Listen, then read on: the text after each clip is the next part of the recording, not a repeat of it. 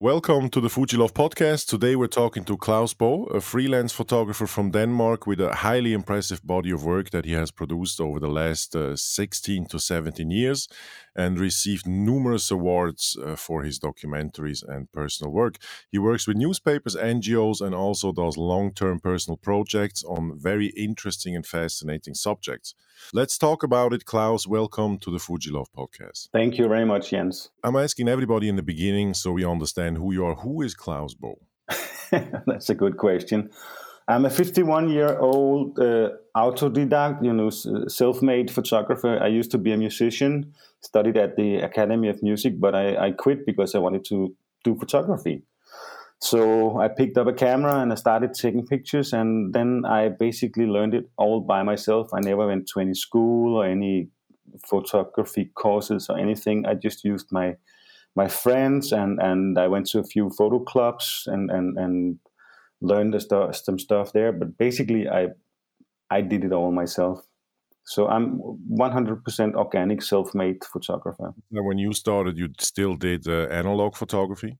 Yes, I started out in the analog times, and uh, yeah, I've been doing a lot of black and white, doing everything myself, developing the film and the pictures and everything. So uh, yeah, I've been through that uh, era as well. Are you are you missing it, or you're you're kind of happy to be in the digital age? Well, if you talk about spending your time in a in a in a dark room developing your own images, I I miss, uh, of course, some of the process in it. I think it's it's fascinating to be watching your own picture coming out of the out of nothing, you know. But on the other hand, with all the chemistry, I'm quite happy that we have gone digital because uh, it's uh, it's quite poisonous the things you use in the dark room. So in that way, I, I but I miss. I sometimes I miss the process. I think I think sometimes uh, things goes a little too fast with the digital uh, systems. Well, you will have a long time in a dark room developing a thousand pictures and selecting the right one. So. oh yeah, but uh, you, you also when when it was analog, you were shooting in a different way. You know, you didn't shoot like brrr. many people tend to be shooting like brrr, brrr, brrr, instead of like concentrating and focusing on the subject and take that one shot. I mean, that needs a lot of uh, concentration, but it's doable but now you just oh it's it's happening around in this time frame those 10 milliseconds i'll just push the buttons the button and it will I will have the shot, you know. It kind of robs you of a core skill of a photographer. But my experiences in the beginning when I started shooting, I used to do this. I just spent five hours trying to figure out the right shot out of 500 of the same subject. I don't find that very, uh, not very pleasing. you did that with film?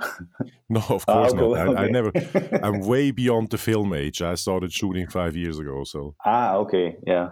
So, but let's jump into this. So, you actually self-taught photographer. Um, how, looking at what you do today, which we're going to dive into, um, how did you go from being self-taught to have uh, the, all these numerous assignments, personal projects, you do magazine work, etc.? How did this way go?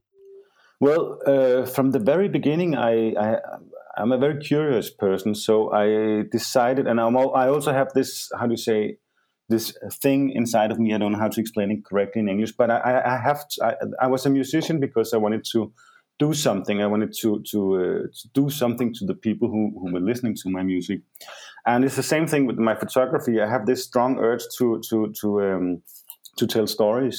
I really have to tell stories. I have to get out with my work. So from the very beginning, I decided I have to be. Since I didn't have any uh, education, I didn't go to this uh, Danish uh, school of photojournalism or any other schools with photography. Which means I get a very my, my my networking is really bad because when you go to these schools, you learn a lot of people from journalists and who, who will have like good positions in in in at magazines or whatever. So they will be your friends and they will hire you. But i don't i don't have that uh, entrance or what you can say to the to the market. So i decided to to be visible. So from the very beginning uh, of my my photographic career i i, uh, I started doing projects like personal projects and spending a lot of time my first big project was about the drug addicts in copenhagen where I spent like one and a half year photographing them, and in the end, I had it all exhibited in a very nice place. Uh, Uh, and and that has been my strategy from the very beginning to be visible, to exhibit, and to do my own stories. Go out and see, oh, there's a story there that's interesting because I, I want to tell these people's stories. Uh, so I just moved. I mean, I really worked and worked and worked on on, on this uh, on these projects, and I have had in the beginning I had all of my projects uh, exhibited, or I sold them to different magazines and newspapers, just because I wanted to tell the story, but also to be visible, to make people have to know that I'm here. When you say you dedicated one and a half years to to photographing uh, drug addicts, mm-hmm. uh, where does your drive come from? Do you just decide now the next two years I'm going to spend with this? Is is it a personal passion, or how do you like keep it up? Hmm, let's say uh, basically, uh, if I if I hadn't become either a musician or a photographer, I wanted to be an anthropologist so I think I have a basic interest in people uh, and how they live, and and um, I don't decide that this project is going to take like one year or two years or three months. I have no idea when I start a project. It, it has it, it, it takes the time it does. I mean, there's no way to to uh, to to say that this will only last for one year or something like that. You can't do that. I, I, I, finish my projects when I think I have the, the, the pictures I need. Okay, so it's it's a feeling you know you're finished and it's ready to actually like show to people, and then you just stop with it. Yeah. So you're moving between very interesting fields. I mean, you also, if if I check you out on the internet, I see you doing red carpet stuff. You're doing documentary stuff. Oh, yeah. You're doing editorial. Um, I'm assuming documentary and social justice subjects are your personal passion, right? Definitely, definitely. But the the red carpet is the thing that pays for everything. okay, so that's the logic behind it. Like you're doing jobs in order to finance your your passion projects. Actually. Yeah, those, those red carpet jobs are, are, really well paid here in Denmark, and and it's uh, you don't work a lot. Let's say my my the project I'm working on now, my personal project, I spend maybe 30 hours a week on it but I still have to make money on the side. So so those jobs are really even people they say, oh, that's a shitty job. No, it's not shitty. It's quite easy when you know how to do it, and you know the people you have to photograph, and it doesn't take a lot of time, but it's well paid. Of course, I do other stuff as well. I do work with NGOs, and I I do portraits for different organizations and stuff like that as well.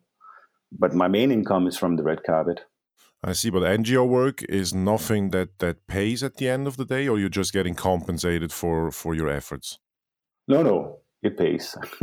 I, I have had some uh, NGOs calling me and say, "Oh, can we go on this? Can you go on this trip? You will have everything paid, and you can sell the pictures yourself afterwards." And I said, "No, it's not possible." Unless you tell me that your employee who's going on the same trip is doing this on in their vacation time, yeah.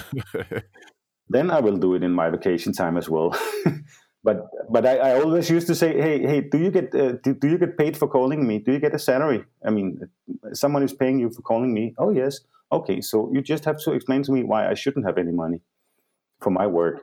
That is correct, but that's also kind of a sign of the time currently that photographers actually are not getting paid for work. Yeah, exactly. It's terrible. But how do you see the development in, in photojournalism these days? So the, the old structures break away. There's uh, staff photographers getting laid off. There's uh, very restrictive contracts from a photographer point of view. What's your take on that, and where do you see this going? Ah, it's a very good question. We've been talking a lot about it here in Denmark as well. Uh, I, I, simply I don't have any idea. But what I see here, there's like a push back to the to a lot of people are starting doing analog photography now here in Denmark as well to to put I think another feeling into to to the to, to the what they're doing. Uh, so it's like uh, I think the projects will still be there. We have some very strong photographers in Denmark, and they will still do their projects. But uh, of course, as we've been talking a lot about, is that there's no money in it anymore. Because in the old days you could go out i could go to a trip to syria and do a series of uh, uh, down there. And i would be 100% sure i could sell it when i came back. It's those things uh, those days are over. But i have no idea where we end. Uh, it's a very good question. We have some newspapers in denmark that's like more niche niche niche? You say niche uh, newspapers, and they are actually doing very well because they are uh, um, uh, holding on to to their to what they are, you know. instead of trying to get new readers and stuff and changing the layout and changing the, the things in your newspaper all the time, they're trying to hold on to what they stand for. And it actually works. But um, uh, I don't know about the photography, the, the, press. I'm a press photographer, documentary photographer. Pictures will are always needed, but everybody's a photographer today. But of course, you know when you see the difference between some amateur with a, a, a smartphone or a or cheap camera, and then you see a professional who's been working in the in the business for like twenty years. There, there is a difference. Yeah, I totally agree. The question is, is it is it seen by the viewer? Because what exactly. we're currently lacking is those like if you look back to like W. Eugene Smith and all these mm, like big mm. guys who could work for a month on a subject yeah. and come back with really great conclusive work. Mm. I'm not sure if this is appreciated from the newspaper side and equally from the viewer side. Some people just want to get a quick glimpse on something and they don't really care about the quality. But that depends how you see it, because I think people they talk to your subconsciousness. You know, so in that way, uh, even though the viewer might not be able to tell the difference between two pictures or two images, or tell tell the difference be- between what the picture is doing to them, the photograph, how how do their subconsciousness react to those to, to the images? the, I'm quite sure that there is a difference because that's what we are able to do. We, we can communicate with, with photography. We have a we have an idea about why do I take this picture? Why do I take this picture in this specific way? Uh, because there's a story over there in the back, and that uh, that coincides with the with the main subject of my image. So it's an add-on if I put that thing in as well. You know, and and people with a mobile phone or, or, or people who are not trained they don't see that uh, and not that as quick as professional photographers they do. So i think there will still be a difference but i'm not sure that the editors are actually thinking about this anymore. Well I, I think sometimes it's also more of a financial consideration as people like send pictures in and they want to get published as opposed to people who actually dedicate weeks and days of their life to, to capture something. But for me, if you want to talk a bit about my big project, my Dead and Alive project, um, it's uh, I have decided to to work it around the other way around what you say. So I've decided to make the project first. I have a, and then I'm I'm I'm out there for the money after. Do you get the money now? I mean, let's talk about the Dead and Alive project. Now you're a few years into this project. I think this runs uh, for about eight years, if I'm correct. Yeah. So, do you now, after eight years investing your own time and money, are you getting the response you're expecting?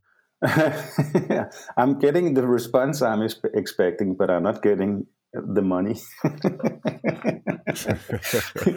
Let me calculate how much this has costed me. If you have a second. Oh, sorry, that was an email. Yeah, while you look that up, let me explain it. So, you the last eight yeah. years, you actually went all over the globe into different cultures and different regions, and you documented the the the the, the death rituals of different yes. cultures. And if we think about this, this requires you to travel for months and and and potentially even years and spend a lot of time in places. So, I'm actually interested in how much you personally invested into this. Well, uh, everything I sold my uh, summer house. I've sold my car. I just recently sold all my Leica gear, which was like over 10,000 euros worth. So basically, um, um, I sold everything. and I've spent, to be quite precise, I've spent 49,000 euros on this project at the moment. Wow. And that over the course of the last eight years? Yeah.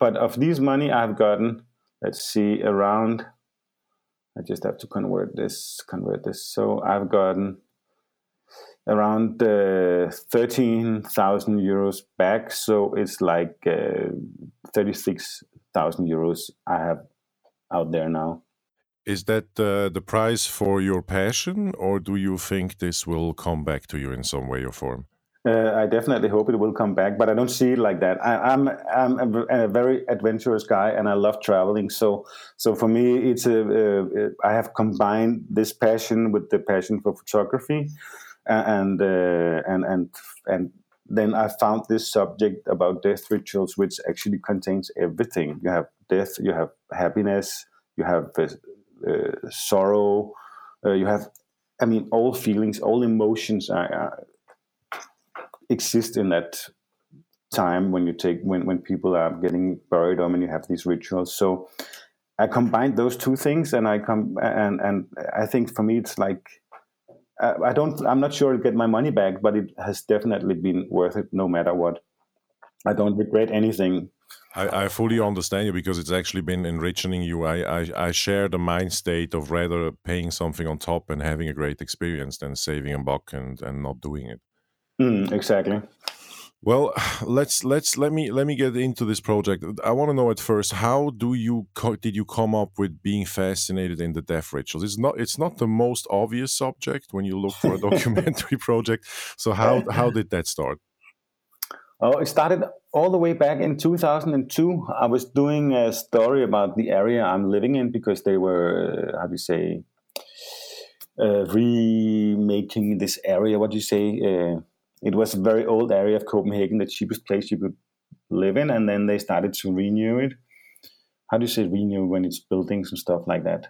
Uh, renovation. They renovated. Yeah, they started to renovate the whole area, uh, and and I wanted to do a project about this uh, change of time in this area. And then suddenly I, I, was photographing in a mosque here in Copenhagen, and uh, because of this project, and there was going to be a funeral uh, ceremony. This old man was going to be sent back home to Pakistan, but there was this ceremony was going to be held in the mosque here in Copenhagen, and I followed the the ceremony, and it was a public uh, event because that's what the uh, Islamic funeral is and uh, there was a lot of people. It was very people like this old man. So so there was a lot of people in the mosque, and in all this, it was crazy, crazy, crazy.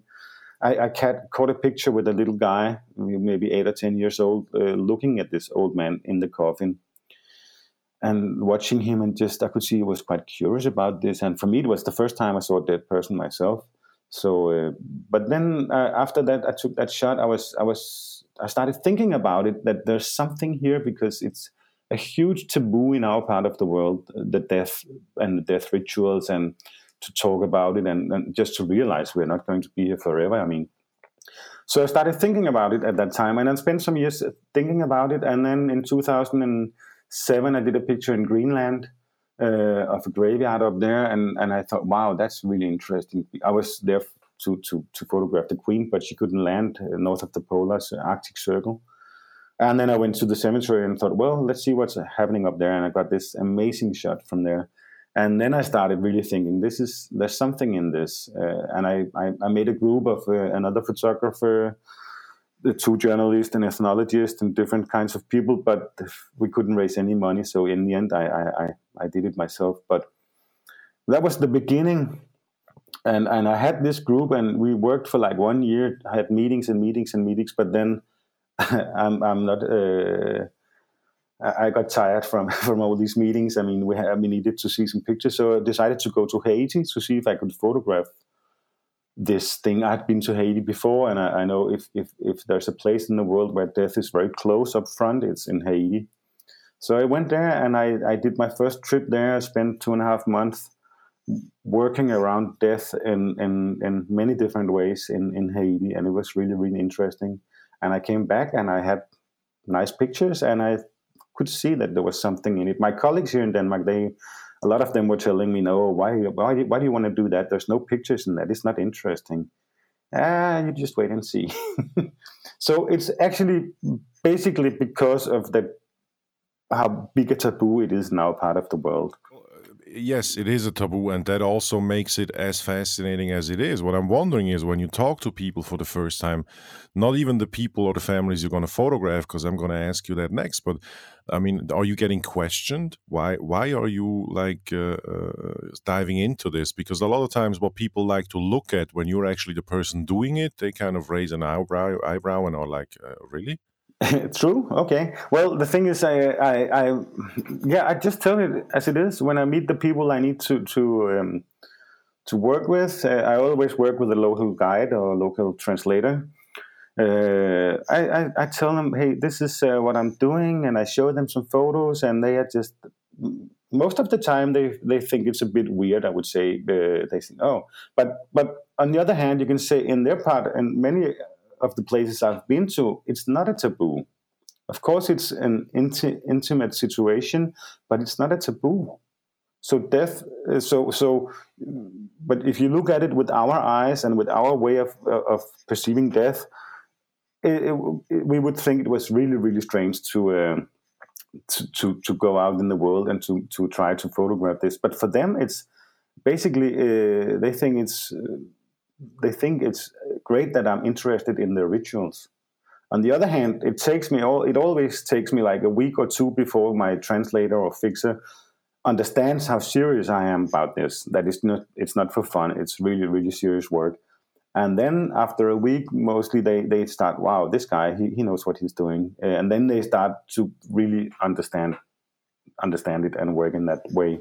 So you get them, you get them in on your plans, and how do you then get the families in? Is there cases where it's easier or more difficult? How do you approach a, a grief, like a, a, a, sad family, and say, "Let me come in and, and document your moment of sadness"? yeah, I don't know. Maybe I have my own way. It works. I I, I go with the translator, uh, and and I, I say, "Hey, you have to find out if there's anybody in this place who's dying or close to dying."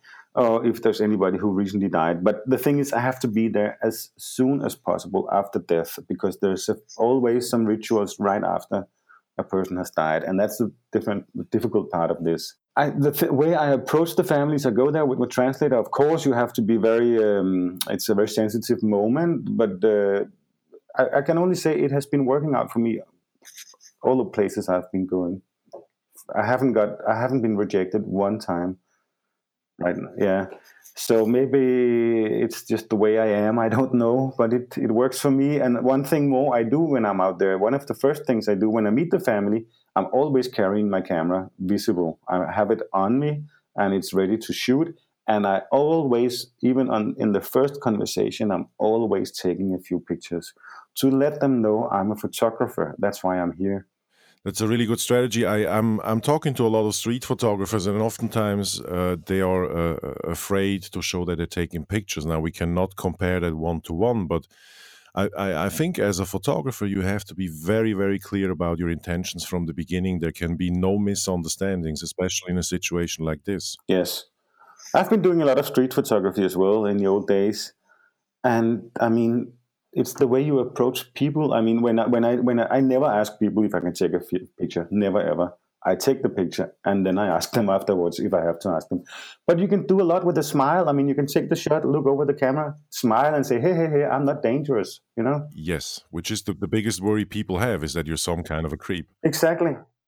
Yeah, exactly. That's the biggest worry people have. So, so, so that's what I'm doing. I, I mean, play with it, and and as long as you're not doing anything. Um, hidden or a hidden camera or whatever, uh, or trying to to do something bad to people. I mean, laugh at them, laugh with them, and and and show them that you're not a dangerous person. You're just a photographer who saw a good picture. Fully agreed. Now, in in the funeral situations, are you becoming an, an accomplice, or you or are you rather just accepted to be around? Like, how deep is the connection with with the families you get?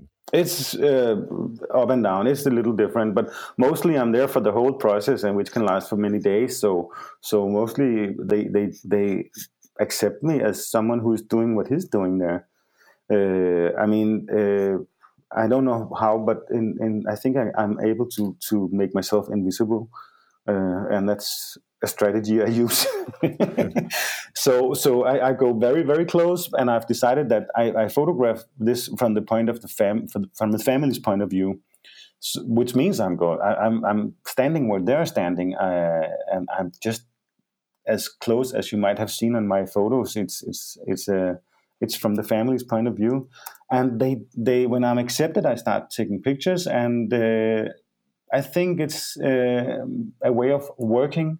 I, I, mean I'm, I'm so much into what i'm doing. So uh, i just start I, I, just do it. I mean i'm if you ask if i go to a family where they have a funeral ceremony and i'm there they will say oh that's the photographer definitely that's what they will say because that's the way i behave and act but sometimes it's like i was sitting with a danish guy here in denmark for like one month before he died and i got very very close to the family and to the guy as well it was a bit tough i would say uh, but, but also very interesting the other people who have died, I haven't known them, so I've, I've always come there after they died. How heavy is this project on you personally? When you actually do get a connection, do you take something home, and how do you deal with that?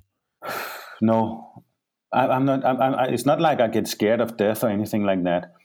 But uh, I I had a spirit with me home from Haiti that gave me a lot of nightmares, like heavy nightmares. I I, I photographed this uh, voodoo spirit being taken out of a dead dead person's uh, body, and they gave me that spirit uh, with me back home, and uh, I got some really really really heavy nightmares uh, after that. and then I took the spirit and put it outside, and everything was gone.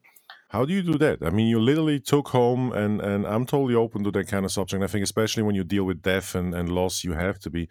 How how did you like? What happened exactly? Like, how did you get rid of it? How did you realize it? Well, it was this uh, very special thing. Uh, uh this uh, this was it was this voodoo priest who were going to perform this very special ritual, and uh, and he said, "I know why you're here." He told me. I said, "I know too. I'm a photographer. I'm going to document this ritual." Yeah, yeah, yeah. You can tell me you're a photographer. I don't believe you. I know you are a white voodoo priest, and you are here because you want to pick up a voodoo spirit to bring back to Europe because you cannot get those voodoo spirits in Europe. He told me. Yeah, okay. Said, but I, I'm gonna, I'm gonna take a lot of pictures. Yeah, yeah, it's okay. You can take all the pictures you want, but I know why you're here. Okay, so I went to the ceremony, and after that, he took out. I saw the spirit being taken out of the dead person, and they put it into a. It's a calabash, which is like a dried up fruit, and uh, they put the spirit in there with hairs, uh, hair and nails from the dead person. And he gave it to me, and I took it with me home, and I put it in my, my bedroom. And then I started having these uh, nightmares, dreaming I was attack, attacked by black voodoo. There's there's two uh, how do you say two ways in, in, in the voodoo in Haiti, and one of them is the very dark voodoo called Bizango. And that was I, I have no access to that as a white white person, but this part of the voodoo was what attacked me. This very dark matter attacked me in my dream, and it ended up I was I woke up while I was screaming and uh, uh, sitting up in my bed and screaming, "I am voodoo! I am voodoo!" oh and then I woke up and I was soaked in sweat, you know. So and I took the spirit and put it outside the bedroom, and it was gone. So it's still in your house, but it's outside yeah. of the bedroom. Yeah, it's still yeah, it's outside of the bedroom now. No, I, actually, it's back now in my new apartment. okay, but, and you and you live in peace with each other. Yes, yes, because uh, basically, a, a, voodoo spirit is something you use for asking for like uh, good health or uh, a, a, great harvest or, or you know things like that that's the basic use of a voodoo spirit. Then you have the dark voodoo, which is different. You use them in a different way. As we talk about the rituals, like it, the whole things you've seen all over the planet, like after eight years, what's your perception of how people deal with death and how different are we in doing this? If anybody knows at that point of time, it must be you. Yeah. Well, basically, I think uh, you can say one thing the rituals are so different from place to place. Uh, it's a great variety of uh, saying goodbye to your loved ones. And it's so interesting. Some places it, it, takes like two times three days of rituals. Other places it's in Ghana it's called the celebration of life, and it takes uh, a day and a half. Uh, in Denmark it takes two and a half hour. I mean, half an hour in church and two hours of coffee and cake, and then bye bye. Uh, so there's so many different ways of doing it in, in Indonesia. They they take out the dead people and they they celebrate them. I mean, and they do the same in Madagascar. And there's so many different ways of treating our our dead uh, to do the rituals and how we treat our dead people. But one thing that is like in common with all these, from all these places I've been is that people believe in an afterlife. There is something when we die, something is going to happen. Basically, from old times, the belief is that the uh, when you die, you actually end up in a place that is quite similar to the place of the living. So the the the land of the dead is actually very similar to the land of the living. That's an old belief that you can see in all these places I've been that there is some kind of an afterlife. And that also, that's maybe why it's not such a big taboo as it is here, because in, in, in my uh, culture, we believe that when someone dies, it's it's the end. There's nothing after that. But there's no evidence that there's nothing after that. There's no evidence that there is something after that, and there's no no evidence that there is not something after that, after you die. The, the belief that everything is ending when we die, that's like a modern belief if you look at it actually. It's not something traditional old way of seeing things. It's a very new way of uh, perceiving death. Yeah, it's probably also, I, I, don't know, you might have to verify that, but it's probably also a very uh, first world thing to kind of administrate death and kind of get, get rid of the process as we probably don't like to, to, to, to, to stay with it. What I find fascinating, there seem the, the cultures who kind of celebrate this for a day or two. And uh, I wanted to ask you then, it's also more of a loving, goodbye accompanying kind of a, an approach than just like okay as you said in denmark uh, half an hour in the church uh, and half an hour in the graveyard and there you go. Definitely definitely. It takes yeah i mean you have all the time for for for, for crying. Uh, you even hire people some places to get uh, i mean to cry for you you know to show the sadness. Somebody's taking care of that uh, in, in Ghana, you also you suddenly you start dancing uh, during the ceremony. It's a celebration of life. It's called. So it's both in many places. It's a celebration and combined with this. Of course, there's a lot of sadness and, uh, and, and stuff as well. In the, the, Philippines, they told me when we're having a, they had the last party for the dead. She was, she had been lying for three days in a room. Then they took her out. They played some music. They were singing, and they told me now we're having this party down here at the same time in the land of the dead, or what we can call what we should call it, they have a party as well to welcome this dead soul coming up there, the dead person. So it's uh, yeah, for most places, death is like a transition from one state to another state. Where, where it's and, and to get back to that thing about the, the, the our modern world, I think the, the, the, the thinking that death is the end of everything has come up with the, with the modern science, I think, because we cannot prove that something is happening afterwards. I fully agree. I mean, nobody ever came back came back to tell us uh, exactly. Exactly. But after all all the funerals you've seen, as we're already like talking about death, and it's on in on not, you cannot avoid it. Uh, which one of those rituals you've seen would you like to have for your own passing on to wherever you go? I would like to have a part of every all the rituals I've photographed. One a, a small part of it, all of them. No, I basically I want to it to be a big celebration when I die. When it's my funeral, make a party, go crazy, get drunk, smoke whatever you like to smoke. I mean, go ahead.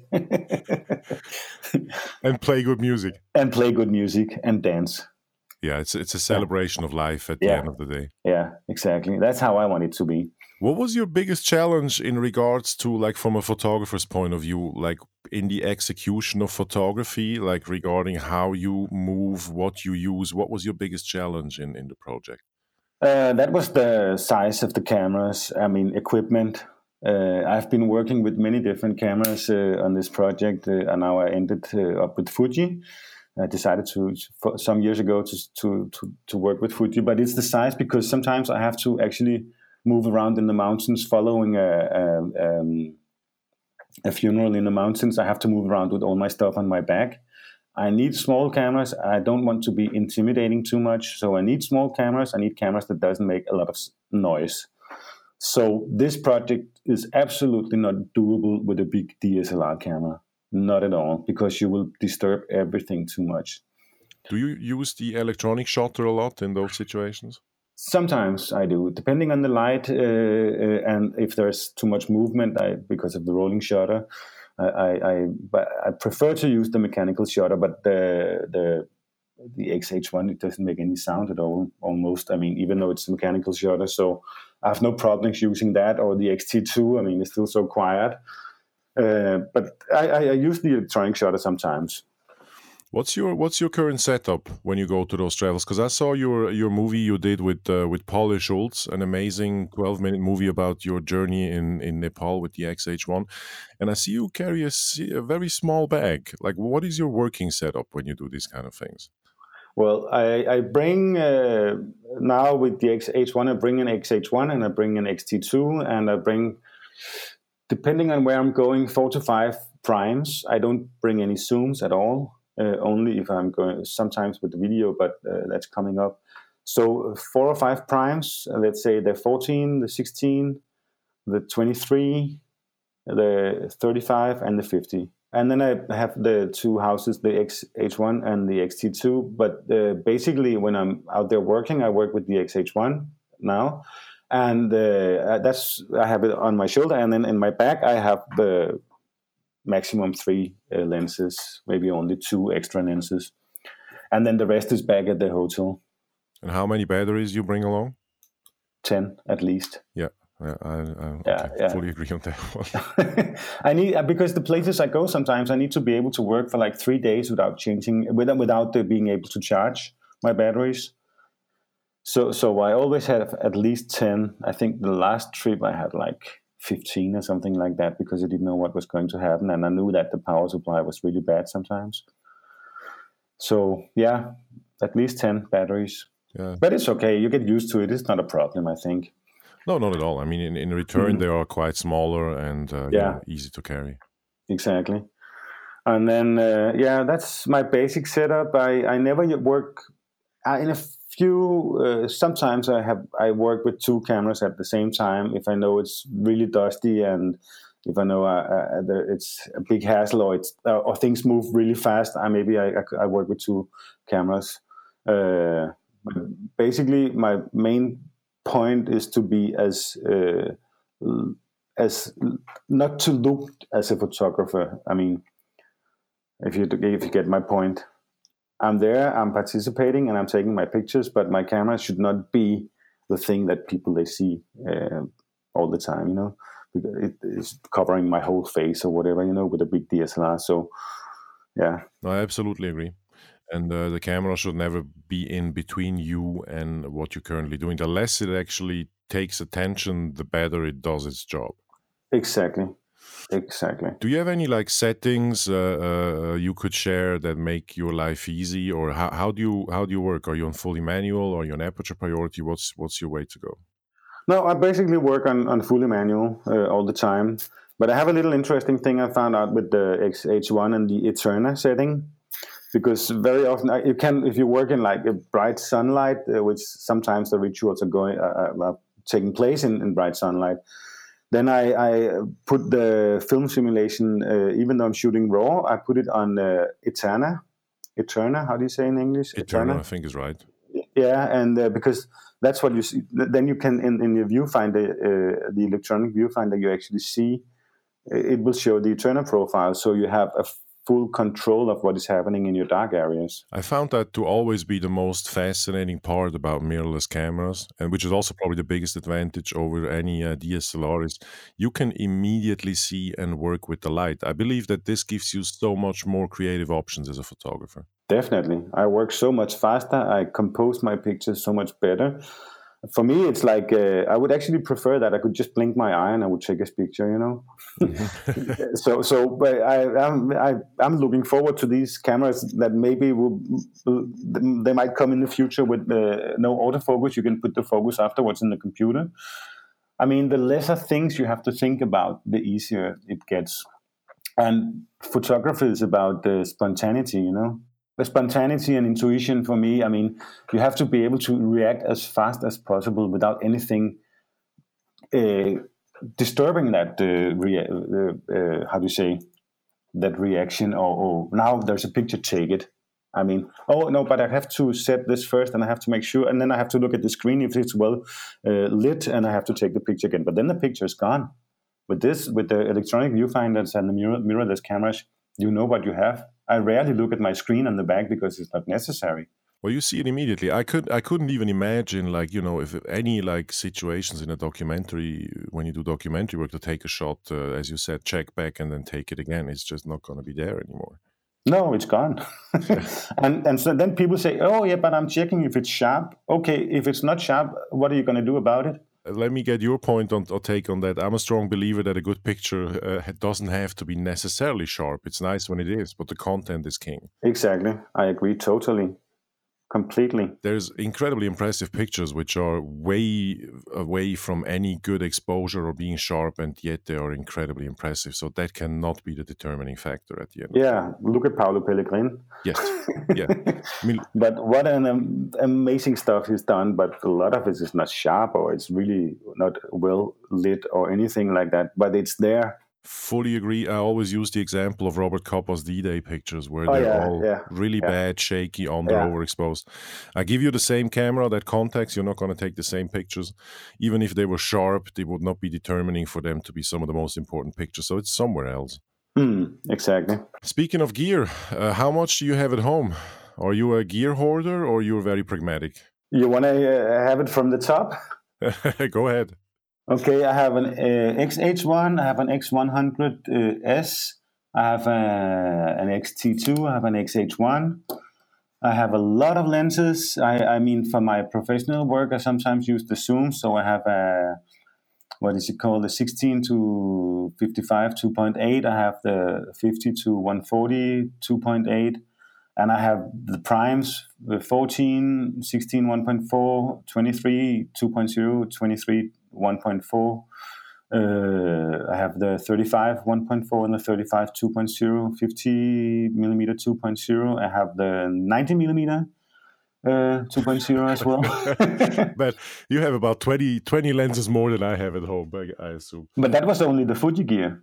Oh, okay. What else is there? Uh, well, now I just I just three months ago sold my Leica gear because I, I had to hire a, a, film photographer to for, for a trip uh, on the Death Project. And that was like an M240 and an M6 and uh, five lenses, and then I have three Nikon cameras. It's just because I haven't sold them.